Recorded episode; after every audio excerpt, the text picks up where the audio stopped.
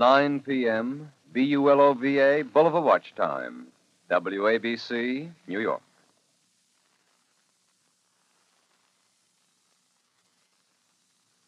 The Columbia Network takes pride in presenting Orson Welles in the first production of a unique new summer series by the Mercury Theater on the Air.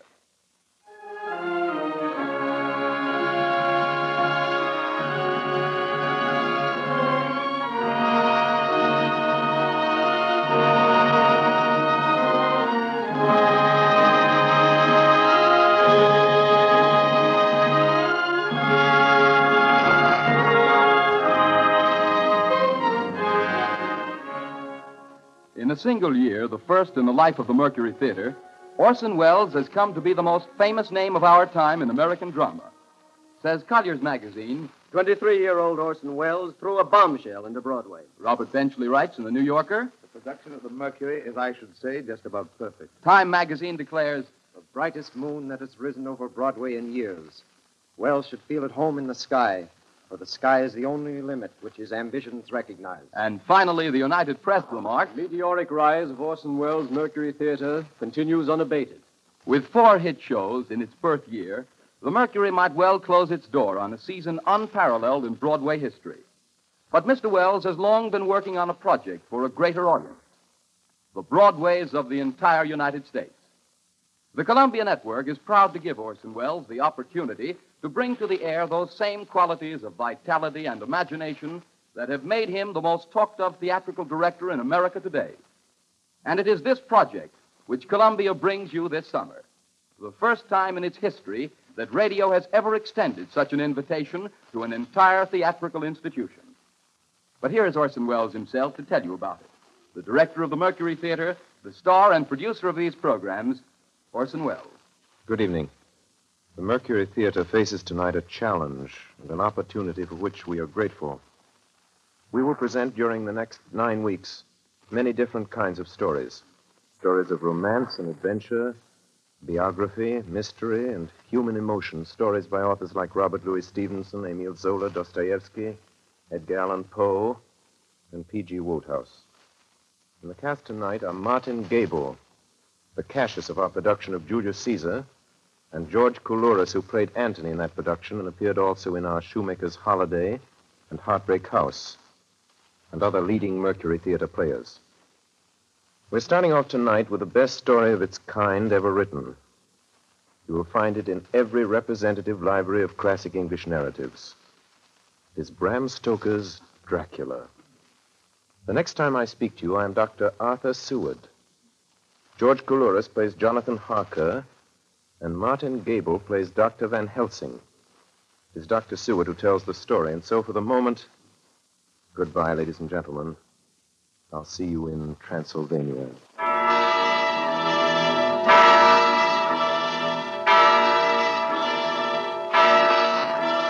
The Mercury Theater on the Air presents Orson Welles as Count Dracula in his own version of Bram Stoker's great novel, Dracula.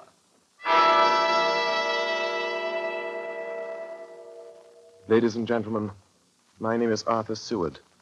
I'm here tonight to bear witness to the truth of certain events which you may find it hard to believe, but I ask you to believe them. I have here certain documents, telegrams, clippings from the press of the day, memoranda, and letters in various hands. All needless matters have been eliminated, so that a history almost at variance with the possibilities of contemporary belief may stand forth as simple fact. I present you first with excerpts from the private journal of Jonathan Harker. I, Jonathan Harker, lawyer's clerk, article to Peter Hawkins, Esquire of Exeter, England, am writing this journal in the hope that if misfortune overtakes me, it may one day come to the eyes of those who love me. I set out from London on the last day of April to visit one of our clients in Eastern Europe. On May the 3rd, I arrived in Budapest and came after nightfall to Klausenburg on the borders of Transylvania. At Bistritz, there was a letter of welcome for me from our client, informing me that his carriage would await me at the Borgo Pass. It was signed Dracula.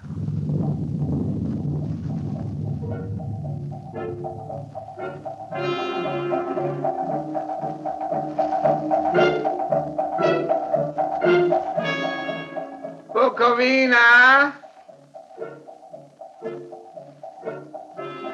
Couch for Bukovina!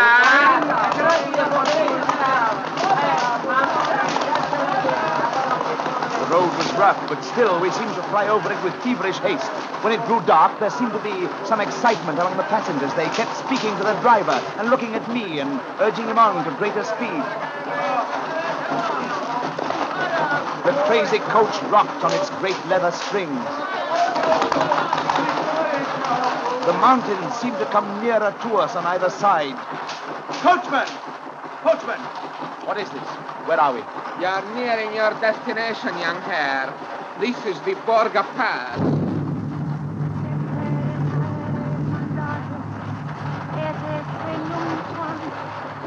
There were black, rolling clouds overhead, and in the air the heavy, oppressive sense of thunder.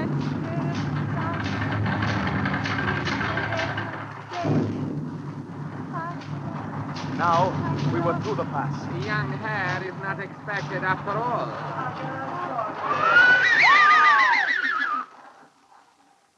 You are early tonight, my friends. A caleche with four horses had drawn up beside us. Let me help you, sir. The coachman smiled, and the lamplight fell on a hard-looking mouth with very red lips and sharp-looking teeth as white as ivory. We began to move. I looked back. The coach and its load of passengers had vanished from sight. We swept into the darkness of the pass. I struck a match. It was within a few minutes of midnight. And then a dog began to howl somewhere far down the road. The wind was rising. It moaned and whistled through the rocks, and the branches of the trees crashed together as we swept along. It grew colder and colder still, and fine powdery snow began to fall. The baying of wolves sounded nearer and nearer, as though, as though they were closing round us from every side. We kept on ascending, always ascending. The howling of wolves was growing less. Presently, it ceased altogether.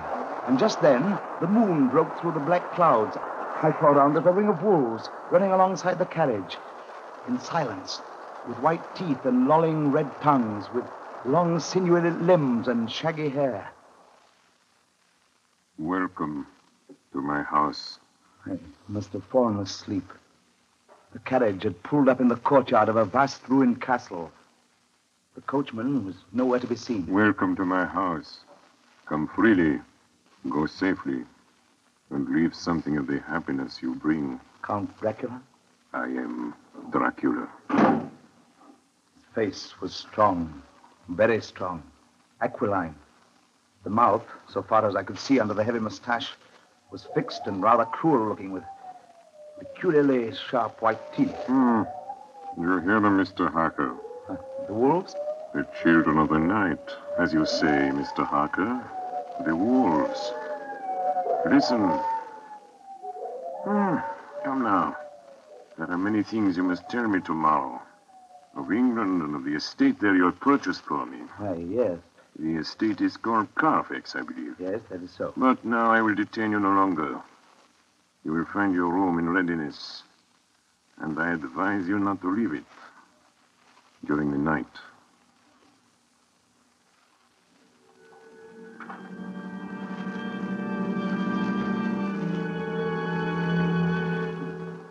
This castle is on the very edge of a terrible precipice.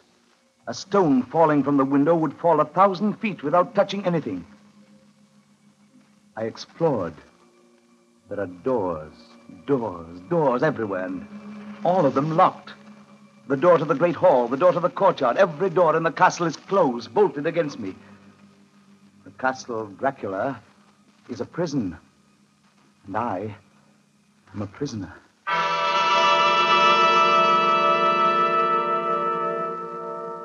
The next night, I could not sleep. So after a few hours, I got up and, lighting my candle, I placed my shaving mirror on the dressing table and was just beginning to shave. You seem restless, Mr. Harker. I had not seen him, although the reflection of the glass covered the whole room behind me. I turned to the glass again. Count Dracula was close to me, and I could see him over my shoulder, but there was no reflection of him in the mirror. It was blank. I started and cut myself on the side of the throat. The blood was trickling down my neck. Count, my mirror. The blood! The blood! Wipe the blood from your face, Mr. Harker. And take care how you cut yourself. It is more dangerous than you think in this country.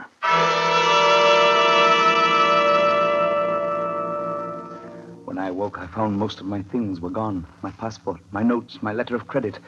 I could find no trace of them anywhere. And my door is locked from the outside. June 20th. There is work of some kind going on in the castle. Now and then I hear the faraway muffled sound of mattock and spade. And last night, the second of the predated letters which Dracula made me write, the second of that series which is to blot out the very traces of my existence from the earth, went forth.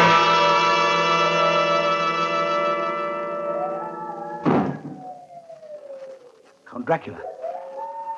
Yes, my young friend. Well, what of me? When am I free? When can I leave this place? Free? Mr. Harker, you're always free. You want to leave?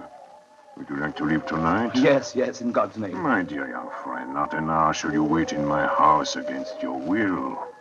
Come, follow me.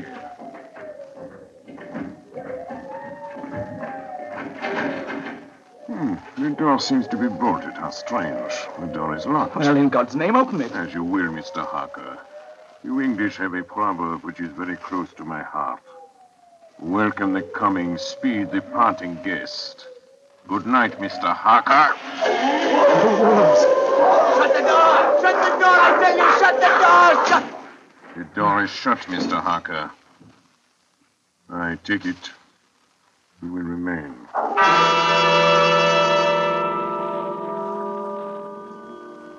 Morning, June the 30th.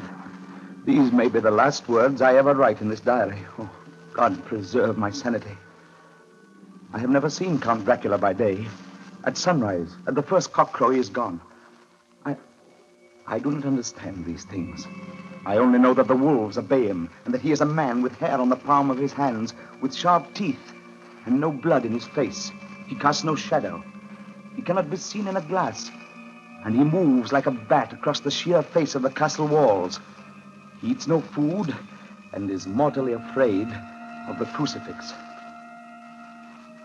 As I write this, I hear in the courtyard the rolling of heavy wheels and the cracking of whips. And there is in the passageway below a sound of heavy boxes being set down. Boxes shaped like coffins. And I know what they hold. Boxes are filled with holy earth from the chapel beneath the castle. Is the last box being nailed down. And now I hear the heavy feet tramping again. The door shut. The chains rattle.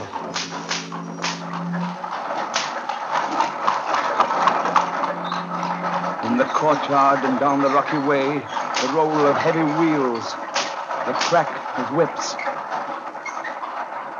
Help! Help! Help! The wagons have gone. I'm alone in the castle. I'm alone in the castle. I'm alone in the castle.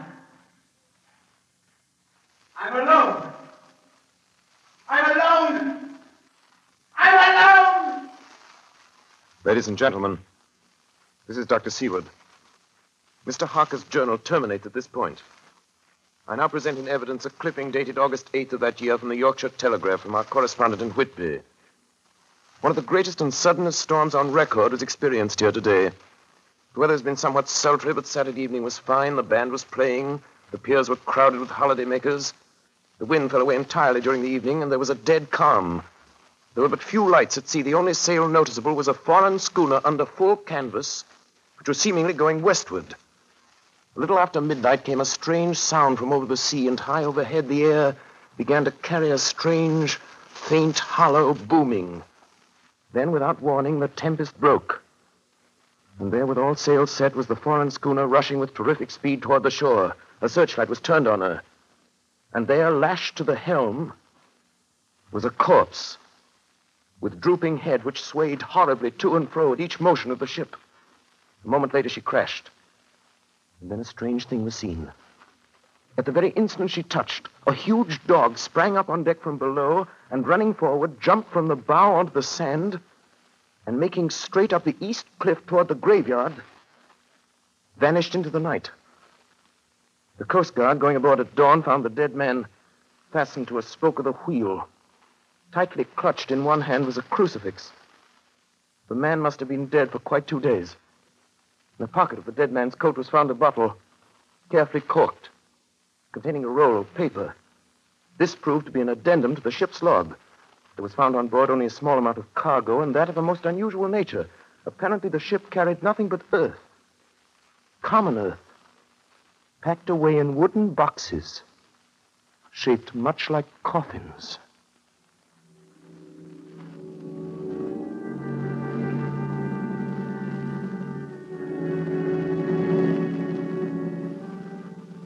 Log of the Demeter. Russian flag, Black Sea to Whitby. July 6th. Finished taking in cargo, a queer cargo, boxes of earth. At noon, set sail, east wind, fresh. Crew, four hands, two mates, cook, and myself, captain. July 11th. Entered Bosporus. At dark, passed through Dardanelles. Mate reported in morning that one of crew, Valyoden, was missing. Took larboard watch, eight bells last night. He was relieved by Chelich. Never came to his There's bunk. something aboard this ship. No, no. No, Don't laugh, Captain. In the rain last night. Oh? A tall, thin man go up companionway and along the deck forward and disappeared. When I go to the bow, no one. And the hatchways all closed. July 22nd. Rough weather last three days. All hands busy with sails. No time be frightened.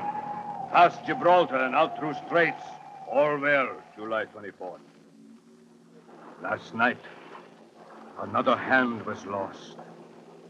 Disappeared. Like Chelichev. Leave off watch midnight. Then we never see him again. Double watch now. I don't take watch alone no more. Double watch. Double watch. July 29th. Had single watch tonight as crew too tired to double. When morning come. Hey! Hey, below! Banoitin! Banoitin! Is Banoitin below? Banoitin is gone! Monkey. Vanishing's gone like the others. Like all the others. Mate and I have agreed to go armed henceforth, July 30th. Last night, we are nearing England. Weather fine. All sails set. Captain! Captain! The man in the watch and the sails are missing! Both missing!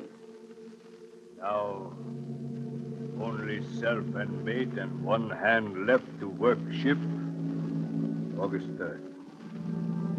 Two days of fog and not a sail sighted. At midnight, I went to relieve the man at wheel, and when I got to it, found no one there. It's here! I know it now. I saw it. Like a man, tall and thin and ghastly pale. It was in the bows looking out. I gave it the knife, and my knife went through it. What? Empty as air. What is it? What are you talking about? It's here, and I'll find it. It's in the hold, in one of those boxes of earth. I'll unscrew them one by one and see. And see. He is mad. Stark raving mad. It's no use my trying to stop him. He can't hurt those big boxes. They are invoiced as common earth.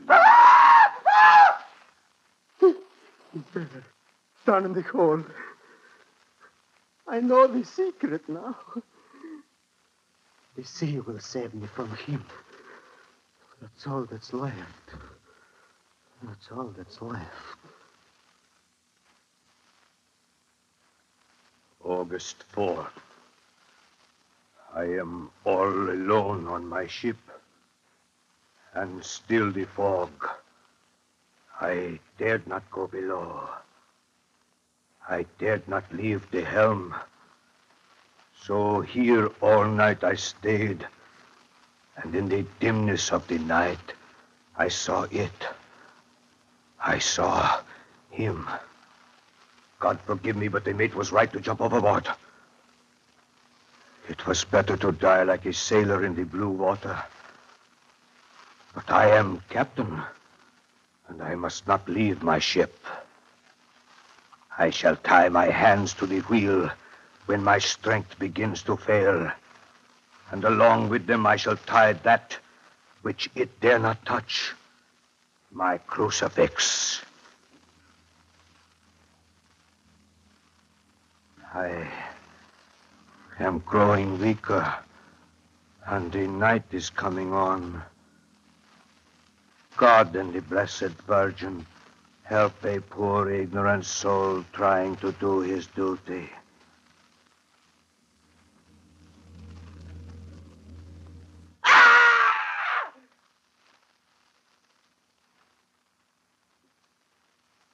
You are listening to the Columbia Network's first presentation in a new summer series of unique dramatic productions featuring Orson Welles and the Mercury Theater on the air. In just a moment, our story of Bram Stoker's Dracula will continue. This is the Columbia Broadcasting System.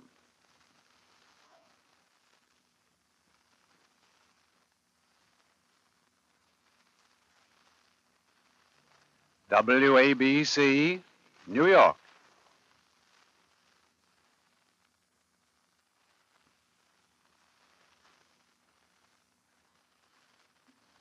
We continue now with Columbia Network's presentation of Orson Welles and the Mercury Theater on the air in Dracula. Telegram, Seward, Purfleet, to Van Helsing, Amsterdam. Lucy Westenra in alarming condition. Cannot diagnose. Come at once. Seward. Telegram Van Helsing, Amsterdam to Seward, Purfleet. I'm on my way to you. Please arrange the examine patient immediately my arrival Van Helsing. Ladies and gentlemen, I must now explain that six months before the events recorded here, I had become engaged to a young lady, Lucy Westenra. We were to have been married in the spring. My old teacher, Professor Van Helsing, arrived at four the next afternoon. I took him at once to Lucy's house. She lay in a bed asleep. She was ghastly, chalkily pale. The red seemed to have gone even from her lips and gums, and the bones of her face stood out. Young Miss is bad. Very bad. She must have blood or she will die. Yet she is not anemic. The qualitative analysis of her blood gives quite normal condition. It is strange. I do not like to think how strange. Look! My God, her throat, look! The black velvet band that she always wore had dragged up a little and showed a red mark on her throat. Just over the external jugular vein were two punctures, not large, but not wholesome looking. The edges were white and worn looking. Well? Well, what is it, Professor? What's wrong with her? Speak frankly. You can tell me the worst. I wish I could, Seward. I wish I could. But I do not dare. But won't you tell me any, anything? I will tell you this. Your young lady is in a danger greater than death. You must believe me. If you leave her for one moment and harm befalls, you will not sleep easy thereafter.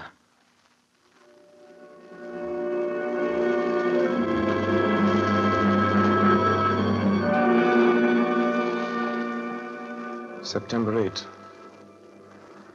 I sat up all night with Lucy. Arthur, I'm afraid. Night, dear.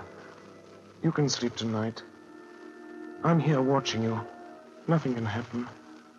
And I promise if any sign of bad dreams, if I see anything, I'll wake you at once. You will? Will you really?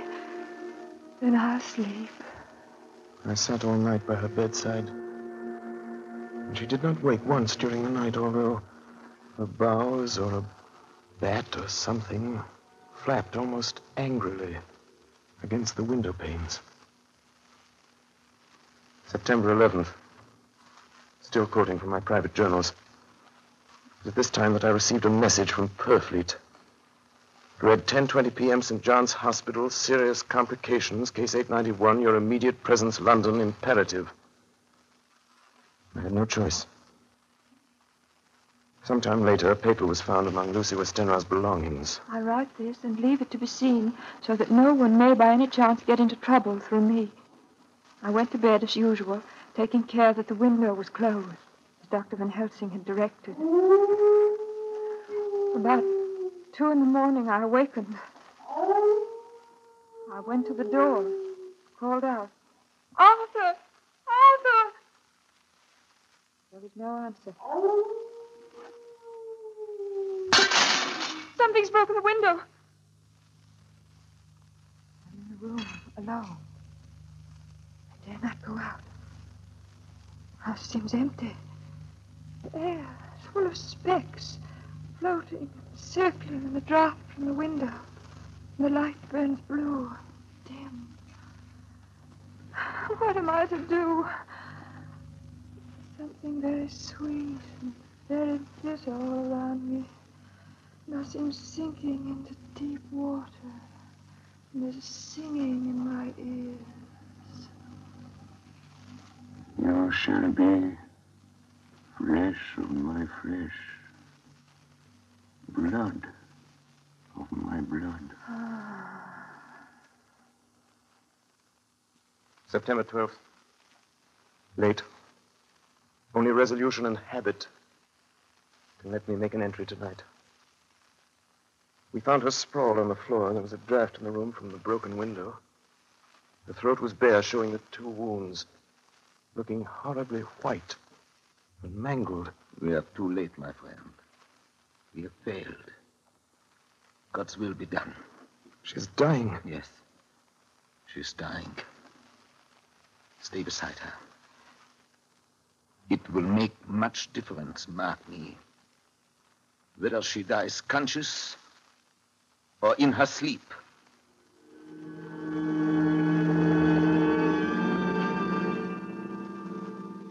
It was late in the afternoon before she opened her eyes. Arthur, oh, my love, I'm so glad you've come. I took her hand and knelt beside her. Her breath came and went like a tired, peaceful child's. And then the light from the setting sun fell on her face, and then, insensibly, a strange change came over her. Her eyes grew suddenly dull and hard. Her breathing was heavy. The mouth opened, and the pale gums drawn back made the teeth look large and sharp. Arthur, oh, my love, I'm so glad you've come. Kiss me. Bend down and kiss me. Not for your life. Not for your living soul and hers. Lucy! She is dead. Poor girl. There's peace for her at last. The end. Not so. It is only the beginning. Wait and see.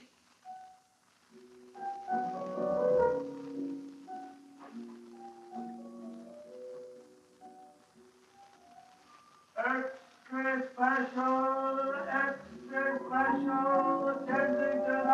Westminster Gazette, September 25th. A Hampstead mystery. The Kensington horror, the stabbing woman, and the woman in black are vividly recalled to mind by a series of events that have taken place recently in the neighborhood of Hampstead. Several cases have occurred of young children straying from home or failing to return from their playing on the heath.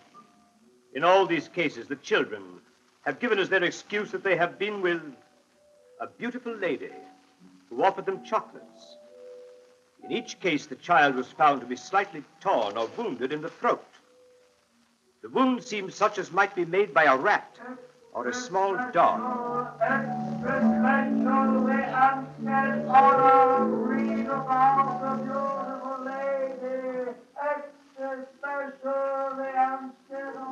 The Hampstead horror.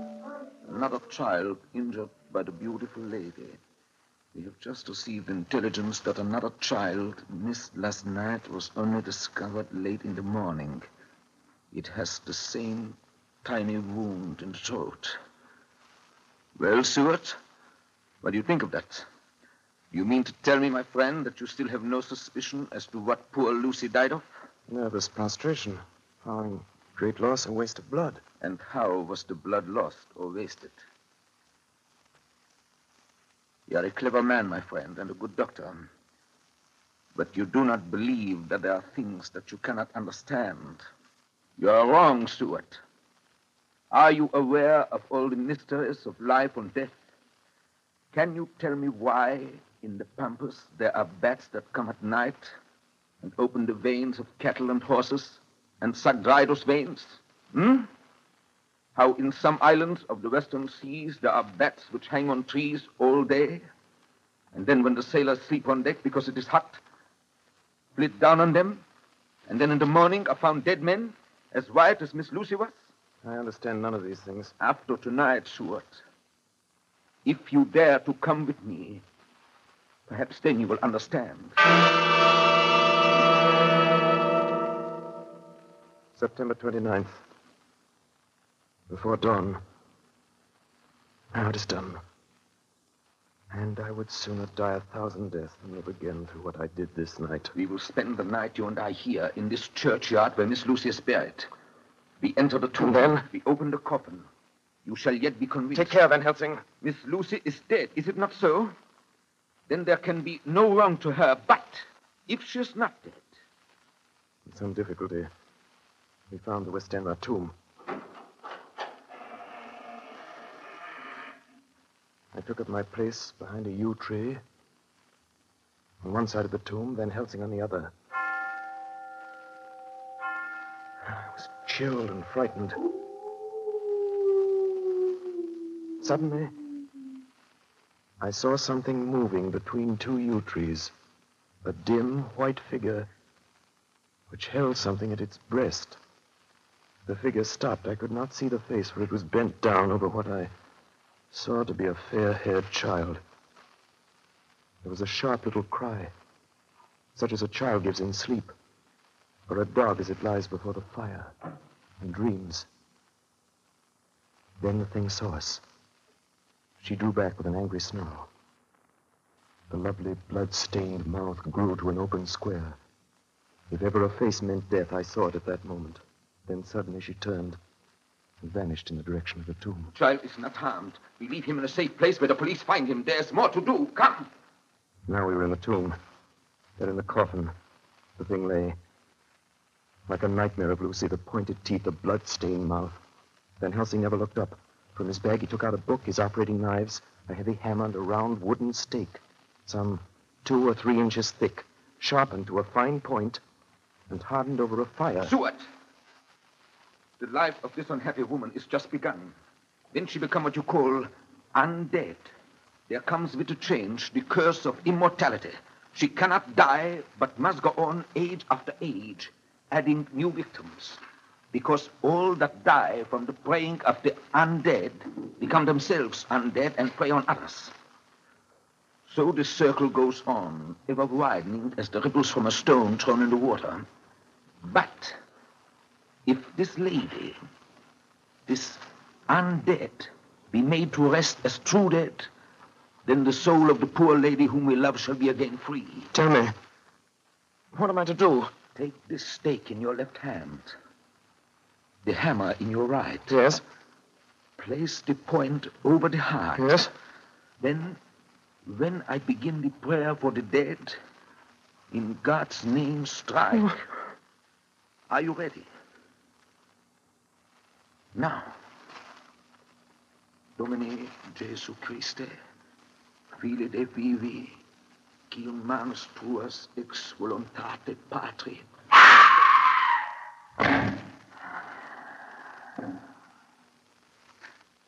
On the morning of July 11th, a man was found on the border of Transylvania. He talked wildly of wolves and boxes of earth and blood. He gave his name as Jonathan Harker. In the hospital at Klausenberg, he improved sufficiently to make possible his removal to England. I'm still quoting from my own personal papers. But there his condition remained so serious that he was committed for observation to a private ward in my hospital at Purfleet. Here he did so well that in three weeks he was completely recovered. It was during this time that his wife, Mina Harker, brought to the attention of Dr. Van Helsing and myself the journal that her husband had kept while a prisoner in the castle of a certain Count Dracula in Transylvania. I have before me the record of a meeting that took place in my study in Purfleet, transcribed by Mina Harker. October 1st. Meeting began soon after 8. Jonathan next to me. Dr. Seward opposite to Van Helsing at the head of the table. My friends, there are such things as vampires. Had I known at first what now I know, one so precious life had been spared to many of us who love her. The vampire which is amongst us is of himself so strong that he can direct all the elements the storm, the fog, the thunder. He can command all the meaner things the moth and bat, the owl and the fox and the wolf. How then are we to begin our strike to destroy him? How shall we find his place? And having found it, how can we destroy? My friends, it is a terrible task that we undertake. To fail here is not mere life or death. If we fail, we become as him. Foul things of the night as him. What do you say? I answer for myself. Count me in. I'm with you. The professor laid a small golden crucifix on the table. We took hands, and our solemn pact was made. My friends, we too are not without strength. The vampire flourishes on the blood of the living. Without this, he cannot live. He throws no shadow. He makes no reflection in a mirror. He can transform himself to a wolf, to a bat. He can come on moonlight rays as elemental dust. He can see in the dark. He can do all these things. Yet he is not free. His power ceases at the coming of the day. Then, until night, he must remain in the shape in which he finds himself, and except in his coffin home, in those earth boxes, he cannot rest. When we can confine him in his coffin, then, my friends, if we obey what we know, we will destroy him. At that moment, something flapped wildly against the window. Then Did you hit it? I don't know. we looked out of the window. Against the black sky, we could see nothing. Data in our possession. From the Count's castle in Transylvania to Whitby came 50 boxes of earth. All of these, to our certain knowledge, were delivered at Carfax. Recently, 12 of these boxes have been removed.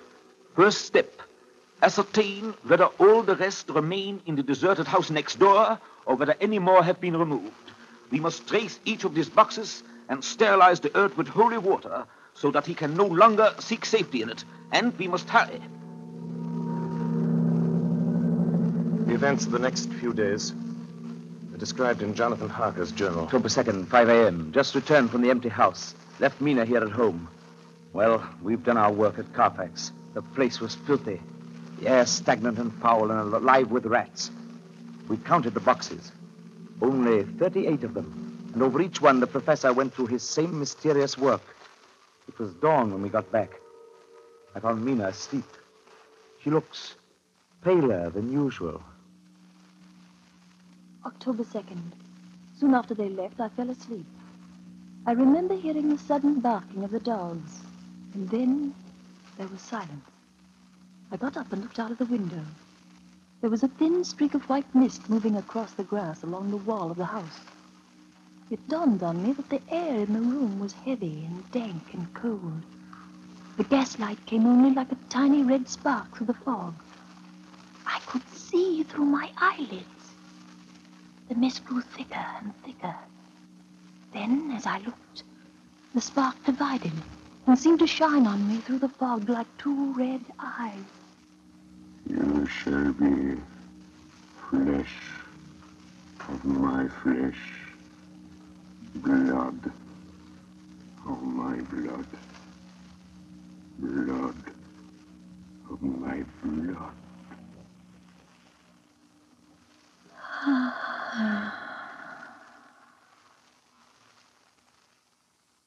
October 2nd, 8 p.m. We're on the track. Twelve boxes were delivered last week to an empty house at 347 Piccadilly. My dear friends, until the sun sets tonight, Dracula must retain whatever form he now has. We have this day to hunt out all his lairs and sterilize them. Then he will have no place where he can move and hide. But we have only until sunset.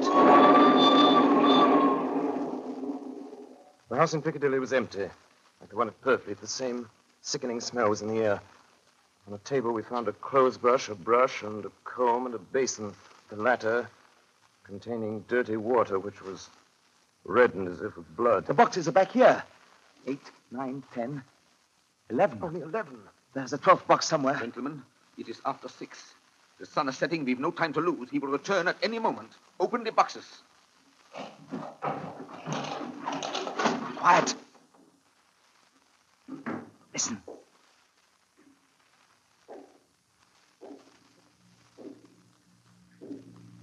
Be ready.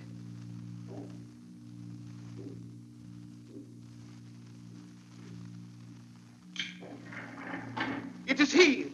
The window!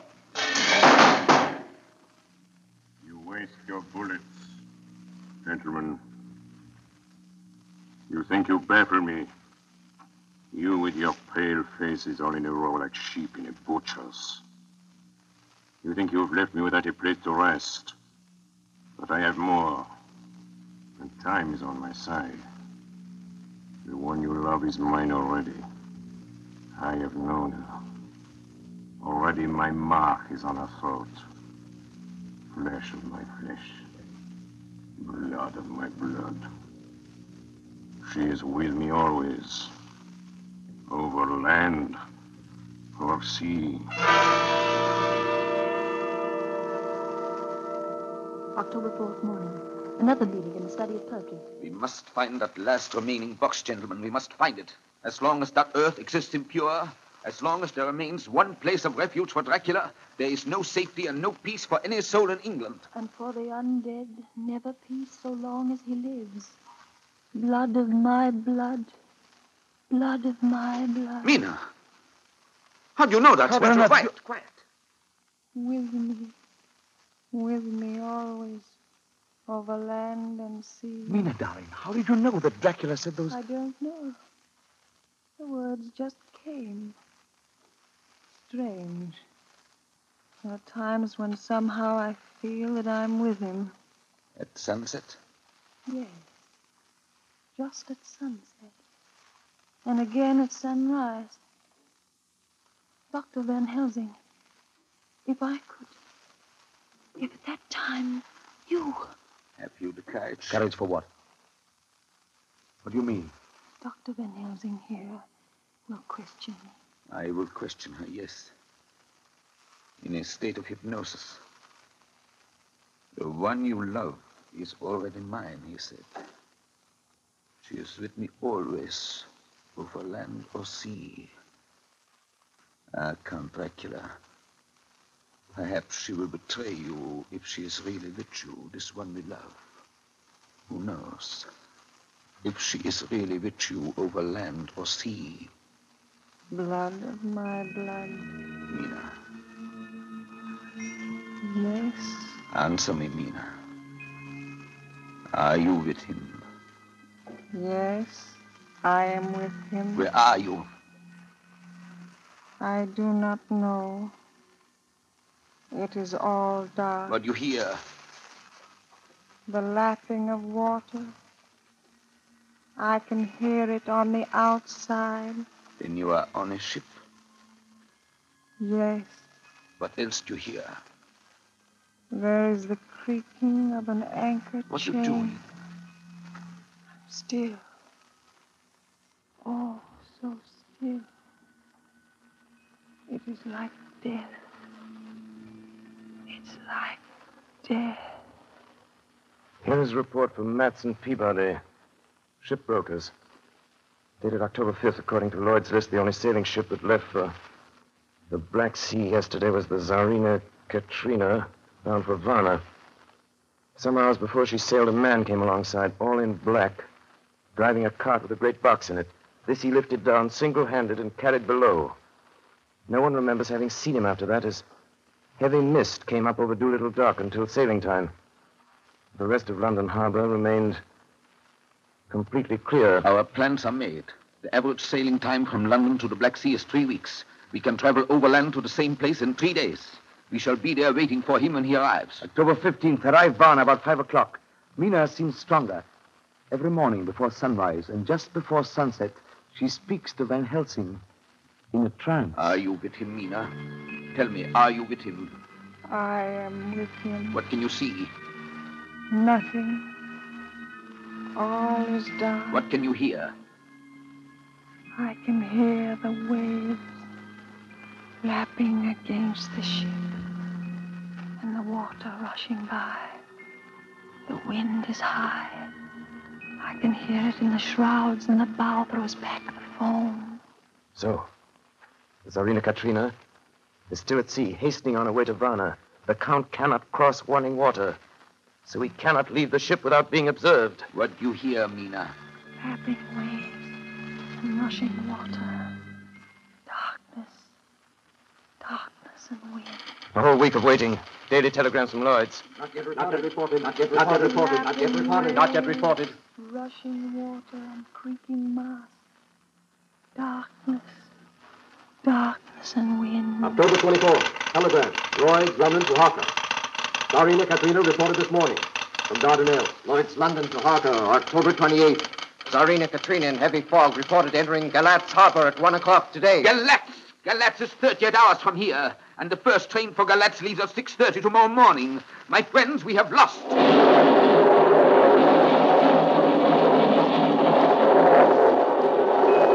am with him. I can see nothing. Nothing. Men's voices calling and the roll and creak of oars and rowlocks. I can feel the air blowing upon me. October 29th, evening. We are due between 2 and 3 in the morning, but already at Bucharest we are three hours late.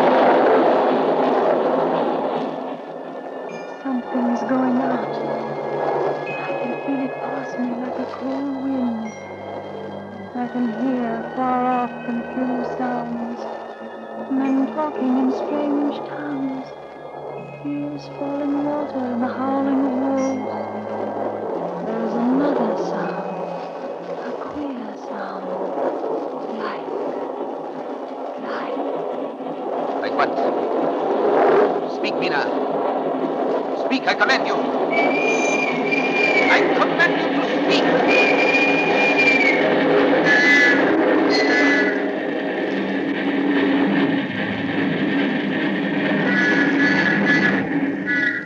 Arrived in Galatz.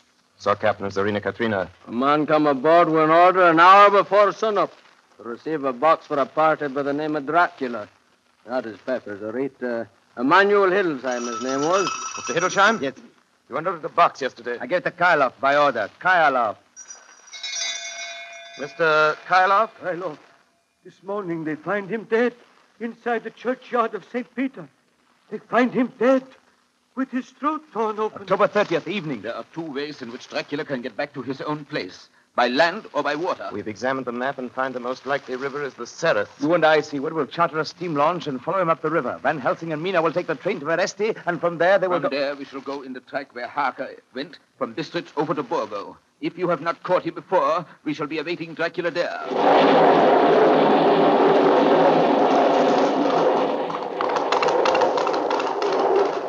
October 31st. We arrived at Veresti at noon, Van Helsing and I. Got a carriage here, and we start in an hour. Our enemy is still on the river. October 31st. We can run a good speed up the river at night. There's plenty of water, and the banks are wide apart. November 1st, evening. No news all day. We hear that a big boat went up the river before us, going at more than usual speed.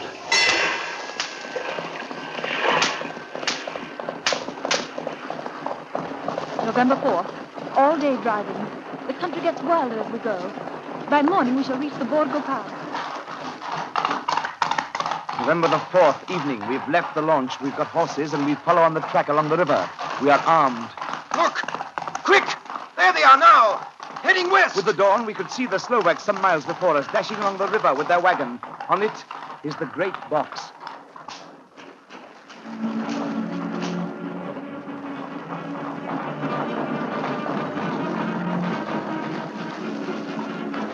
Afternoon, we reached the Borgo Pass. Van Helsing! Look! Look! We could see a long way all around us. Far off, beyond the white waste of snow, was the river like a black ribbon curling. Between us and the river, not afar off, came a group of men, mounted Slovaks hurrying along. In the midst of them was a wagon which swept from side to side. On the wagon was a great box.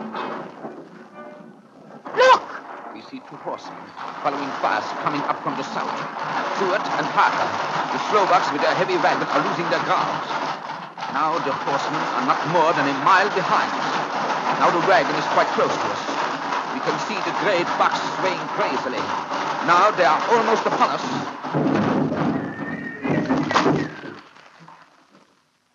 Now has happened a strange thing.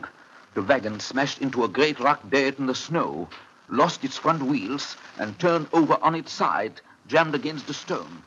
The horses tore loose from their traces and bolted, and the Slovaks scatter and vanish after them. Then silence. Silence like comes uh, after ringing a bell. Look, his face.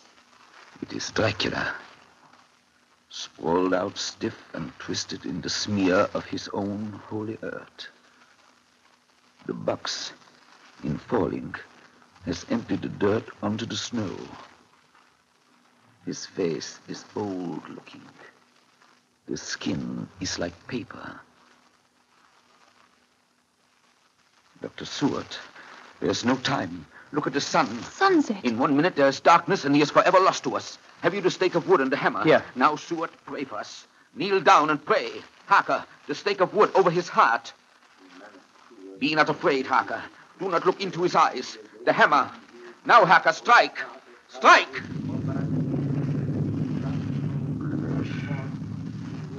Flesh Flesh of my flesh. Guilt of my guilt. Death of my death. Speak and be manifest in the instant of your master's peril. Elements of darkness. Rain. Evil winds. Mist. And mold. And tempest. Strike! The others couldn't. But somehow I can hear him speaking behind his eyes. Claw, wing, tooth, scale, tissue of flesh, death of my death, dead and undead. The hand of the living is over your master. Console him, my children. This instant is no longer than the space between two heartbeats. But the night is not here, and I am lonely. Come to your master, my children. Beguile him now in the instant of his peril. Beguile him with the sound of your names. Claw, wing, tooth, scale, tissue of flesh. Strike, Harker, strike! There is one very dear to me who has not answered. My love, Mina. There is less than a minute between me and the night. You must speak for me. You must speak with my heart. Give them to me! Jonathan, give them to me! The stake of wood and the hammer! Harker! I shall never forget that moment. The look on poor Mina's face as she stood there, the angry scar standing out on her throat, her eyes like living coals in the last red of the sunset. She had torn the stake and the hammer out of my hands with the strength of an animal. Mina, do you know what you've done, woman? You know what you've done to us? You've released him. The evil is free. Look! The sun! As we looked down at Dracula, the eyes saw the sinking sun, and the hate in them turned to triumph. Flesh of my flesh. Come to me, my love. come into the night and the darkness, you have served me well. My love. My bride. My...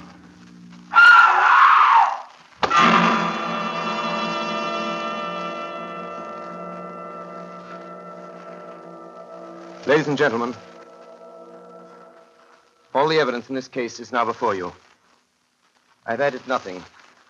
And to the best of my knowledge, I've omitted nothing that might help to throw light on the extraordinary events of the year 1891, which culminated on that terrible evening in the Borgo Pass. There remains only this one last report. When Mina Harker seized the stake and hammer from her husband, I believe she was under some form of hypnosis. She herself remembers nothing.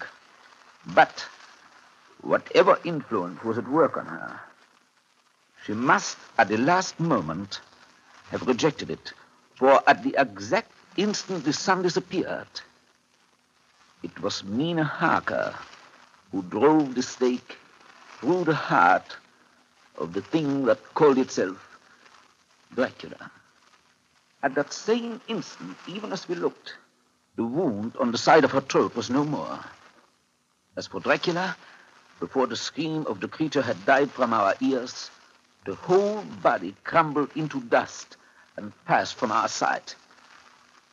In the final moment of dissolution, there was in the face a look of peace, such as I never could have imagined might have rested there.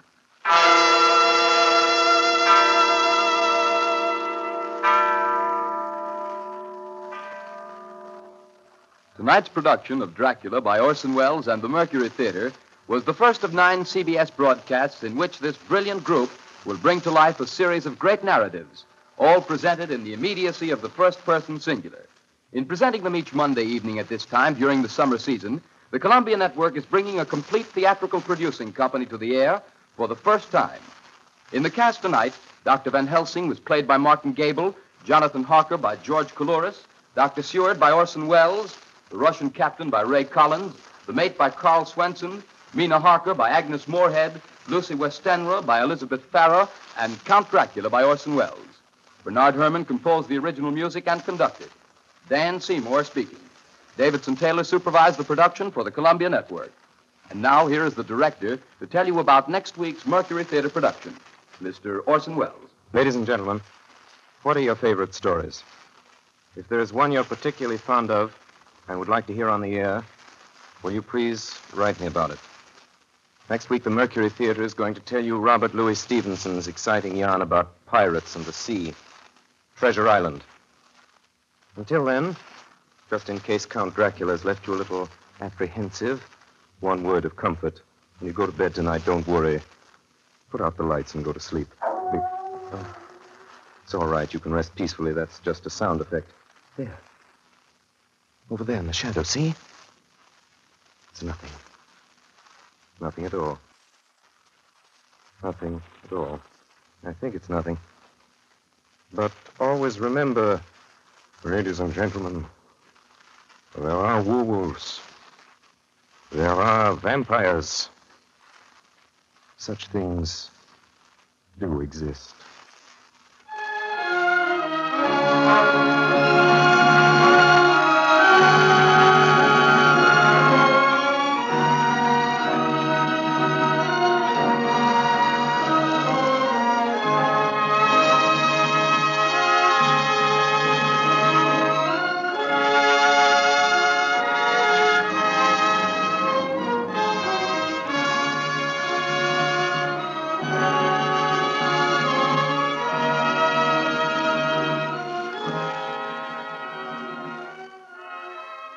This is the Columbia Broadcasting System.